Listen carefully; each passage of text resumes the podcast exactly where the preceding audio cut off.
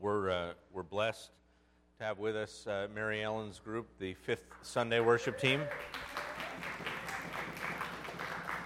Especially like the way Greg has his Steve Vai set up with his own uh, fan blowing right in his face while he's playing. Very nice. So today, we conclude our Romans series. Now, we have said that we've been taking four years to go through the book of Romans.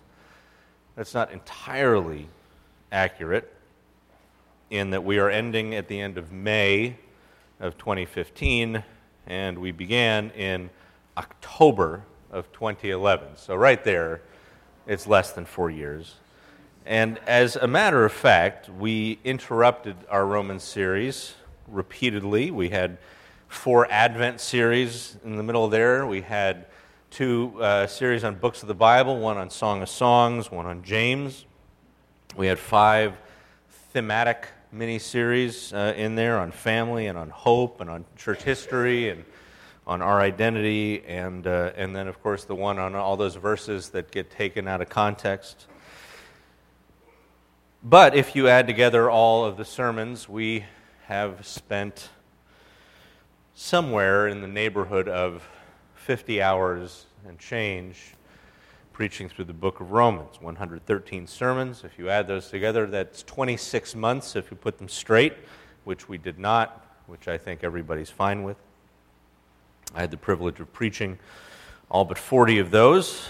During that time, we had uh, eight different people from our congregation, other than me, preach. We had uh, 10 visiting scholars come and preach, including a Methodist, a Baptist, several Episcopalians, an Anglican, some independent folks, and an Orthodox Jew.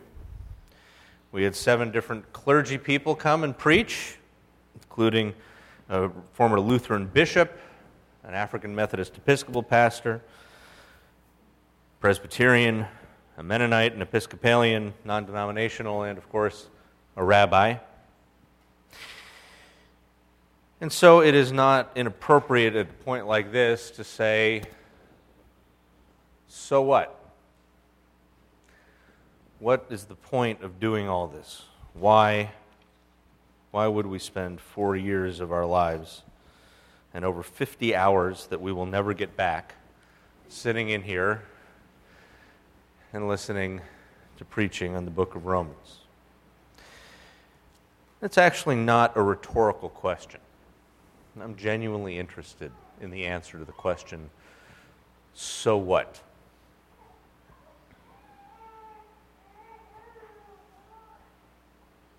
Yuki is not impressed. This was well underway before he showed up. Jen, Jen Hobson.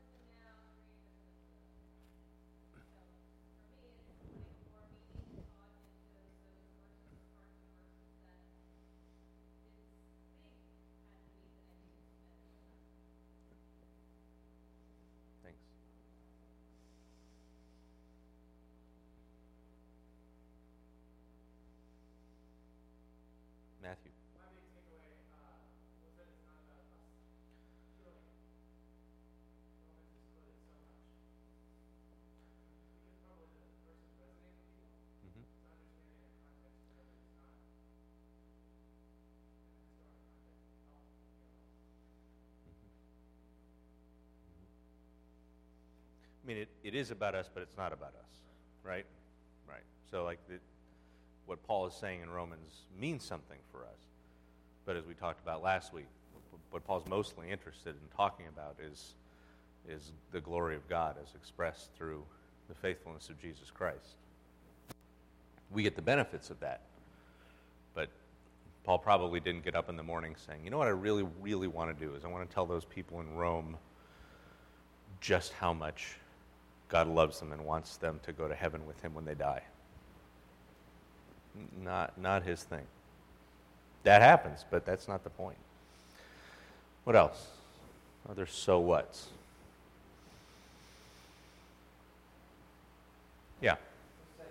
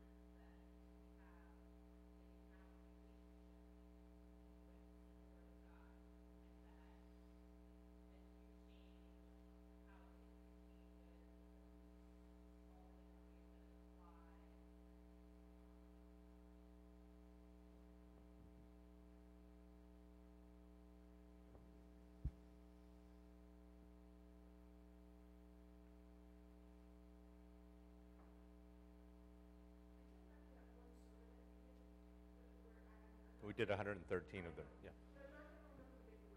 Okay.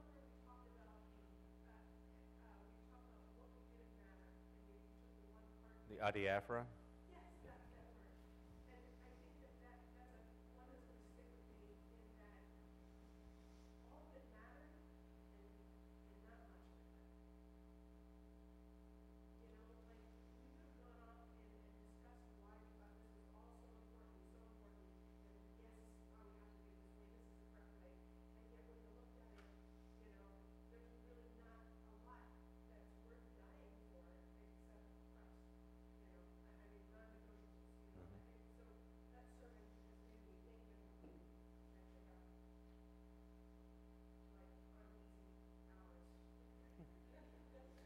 I'm pleased to be of service.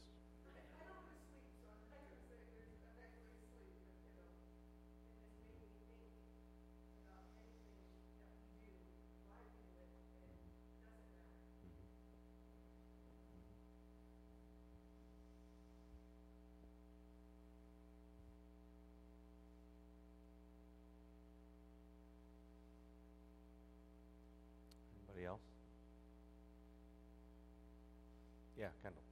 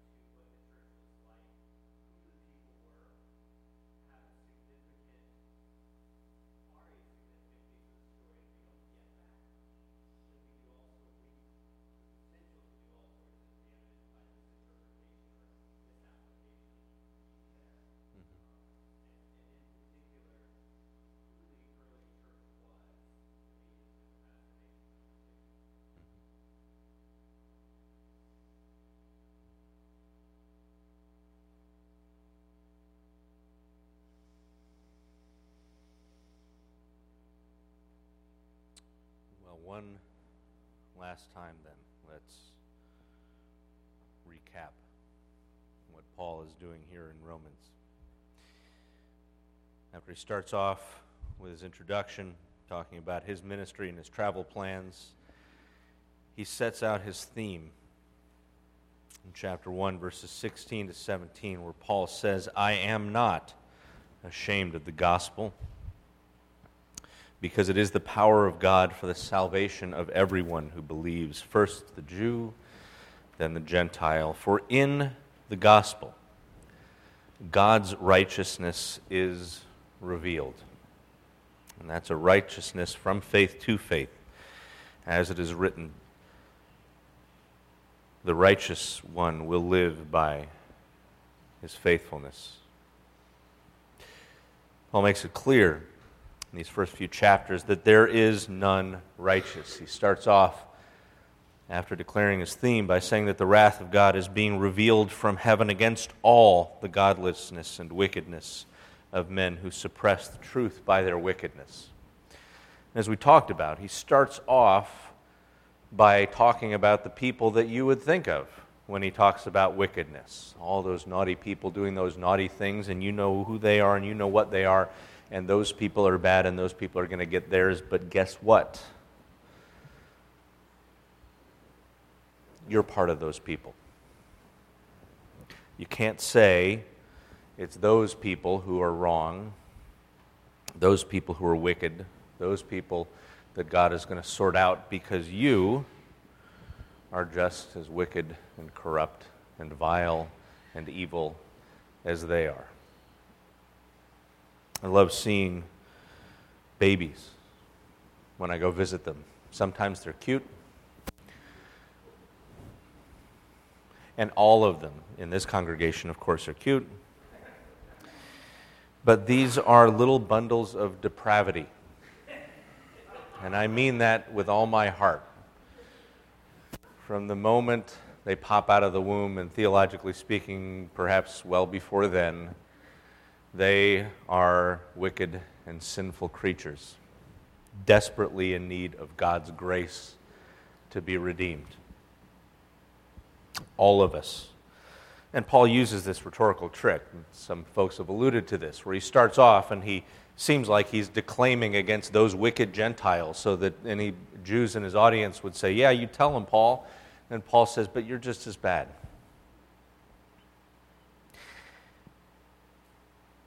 And so, God is going to address this problem. No one is declared righteous in God's sight by observing Torah. In fact, Torah gives us an awareness of sin. Whether it's human conscience or whether it's the actual Torah, the books of Moses, all of us realize that we have nothing to say to God. That we all have to bow our heads in shame in his presence. But now, Paul says in chapter 3, verse 21, now God's righteousness has been made known apart from Torah and it's interesting. It's being made known, it's being revealed apart from Torah, but it is something that Torah and the prophets testify to. And this righteousness of God's, well, that comes through Jesus Christ's own faithfulness. And it comes to all who believe. It doesn't come to those who earn it, doesn't come to those who impress God, doesn't come to those who try really hard it comes simply to those who believe. God's righteousness is demonstrated through Jesus' faithfulness. And there's no difference Jew, Gentile, short, tall, fat, skinny, ugly, good looking. Doesn't matter. Everybody's sin. Everybody falls short of God's glory. But everybody who believes is justified freely by his grace through that redemption that came through Christ Jesus. And what's interesting, Paul says at the end of chapter 3, is this is actually not an abrogation of Torah, this is a fulfillment of Torah. Remember, this is what Torah and the prophets, he says, we're pointing to. So, what's going on here is, is radically continuous with what God was doing beforehand. Look at Abraham, he says in chapter 4. I mean, it, we see this is true about Abraham. Abraham, right? Remember, Abraham was declared righteous, was that before he entered into covenant with God officially? Was that before he did the circumcision thing? No. Yeah, it was, it was before, it wasn't after. And so, because of this, and Paul says, look, this was true of Abraham, it's true of us. And because of this, we have peace with God through our Lord Jesus Christ. Because we have been justified through Christ's faithfulness because we have believed and then been able to access the benefits of Christ's faithfulness, demonstrating God's righteousness, then we have peace with God. Sin is not a problem for us anymore. I'll say that again. Sin is not a problem for us anymore because God has dealt with it in Christ, God has dealt with sin. And so sin is not a problem for us anymore, Paul says in chapter 6. Except, as he says in chapter 7, we seem to experience all these problems that come from sin. Right? Theologically speaking, Paul says, sin's not a problem for us because God's dealt with it. But what do we have in chapter 7? I, Paul says, I keep doing the things that I don't want to do. And all these things that I know I should do, I don't do. I mean, it's like he's quoting the prayer book there, right? The prayer of confession. That's a joke. Sorry. That's hanging out with the Episcopalians. You know, the Bible is the book that quotes the prayer book all the time. It is. I mean, that's our experience, is that we have, we, yeah, we've died to sin, yet we keep living as though we were slaves to it. And the solution, Paul says in chapter 8, is to own, as Mary said, the fact that we are, that there is no condemnation now for those who are in Christ Jesus. Because through Christ Jesus, the life giving Torah of the Spirit set us free from the death dealing Torah of sin.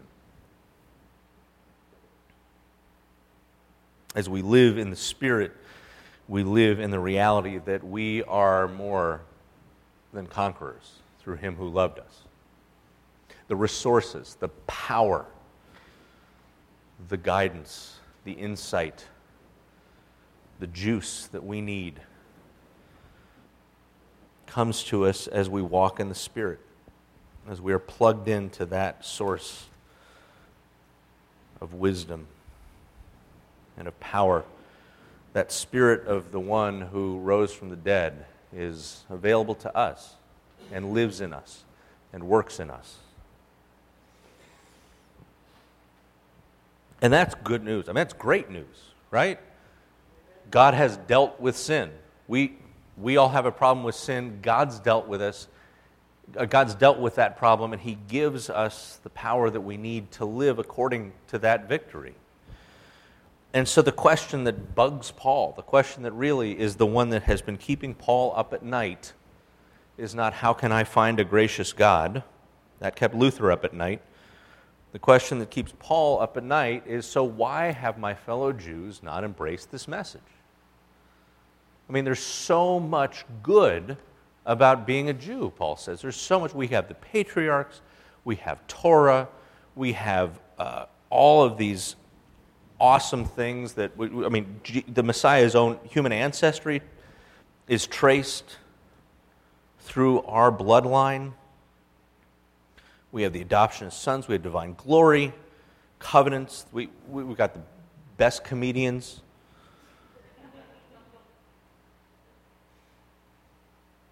But why haven't, why haven't my people embraced this message? Well, it's not, Paul says, it's not because God has failed. The problem is not with God, and the fault is not with Torah. The fault is not with Torah. In fact, what we find demonstrated in Torah and what we find demonstrated in this story that God has been working out in Jesus Christ is that God is not unjust and God is not unavailable, and God is not unfaithful. None of these charges can stick to God. You can't complain that God has not come through on his end of things. But God has every right to say that his people have. Israel has demonstrated unjust behavior. Israel, instead of being available to God and being his servants, has chosen to go its own way. Israel has been unfaithful. This is the story that the prophets tell over and over and over again. God's people, given every advantage, given every blessing, given every opportunity, given multiple second chances, they go their own way. They do their own thing and they reap the natural consequences of that, but they can't complain that God has let them down when that happens. Because they're the ones who have failed. But for those of you who are not part of Israel, those of you who are not Jewish, that does not mean that you get to say, see, look at those people. Look at how nasty and wicked and vile they are boy, they had all those advantages, they had all those good comedians, and no. Paul says, look, first of all, you Gentiles, you have been let in through a side door. You have been grafted into a tree that is not yours. You have been given an invite to a party that you do not belong at. Right? So don't you be getting all uppity, because frankly, it is only by God's grace that you get any access at all to any of this. You're a guest. So don't be arrogant. And realize this. As my Old Testament professor said, as we were studying all these stories about Israel continually being faithless, about Israel being saved by God and then screwing up again, he said, Remember, we are Israel. When we read these stories of failure, we are reading stories that should resonate deeply with us because we know from our own experience that we too, Jew, Gentile, whatever, we too fail. We too receive God's grace and mercy, and then we use that for our own purposes. Not only should we not be arrogant, we should be humble and grateful. And we should be repentant.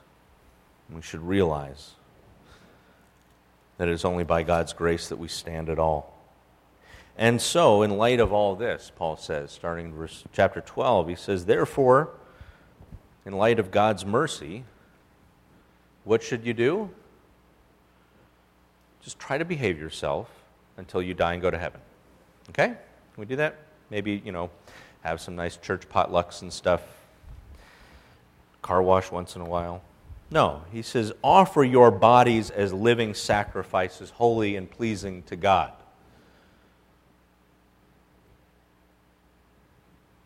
And of course, when he is bringing up this worship imagery, we are not thinking about politely showing up and dropping something in the plate.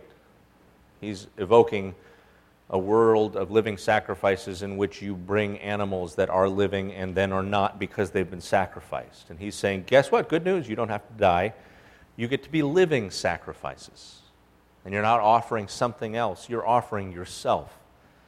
This is what it means for God's people to worship. It means that you bring yourselves as an offering. All that you are, all that you have, you bring to God. You live for God by serving in the ways that God's enabled you to serve. You don't do that by serving in ways that you want to serve, whether He's enabled you or not. This is why we have auditions for the worship team. You don't serve in ways that trample all over other people and their needs. You serve in ways that build up the church. You serve in ways that enhance God's reputation in our community. You serve in ways that proclaim the love of God, not your own glory. You serve and you love and you bless.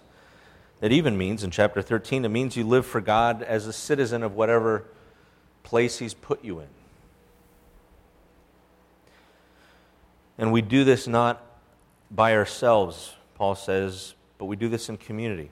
In chapters 14 and 15, he says what, what it involves for us to live for God and community is that, that we don't reject each other. Instead, we accept each other. We don't judge each other, but we love each other. We don't look down on each other, but we honor each other. We don't put stumbling blocks in each other's ways. We don't trip one another up, but we look out for each other and we help one another. And we live in a way that is thoroughly considerate of one another, not just because that's like what it means to not be a jerk, but because this is what it means for us to live and to build up the body of Christ. This is what it means for us to be together in community.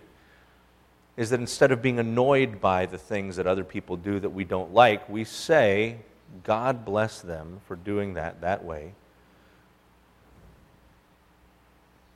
I'm not going to look down on them, and I'm not going to judge them. I'm going to say, although incense is not my thing, if you people want to swing it around, Knock yourselves out. God bless you. Maybe from time to time I'll come by.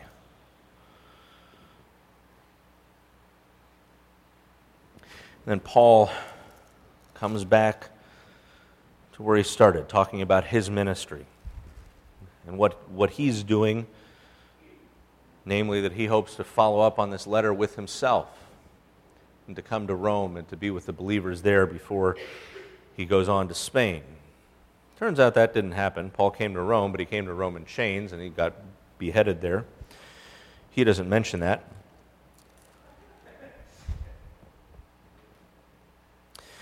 But what he does mention at the end is this massive list of the people with whom he is living these things out that he's talking about, people that he's been imprisoned with, his kinsmen, as well as Gentiles that he doesn't have any relationship with by blood. All these men and women who have been working with God to share this good news, to spread this gospel, to build the church. And all of this, all of this, Paul says, is for the glory of God.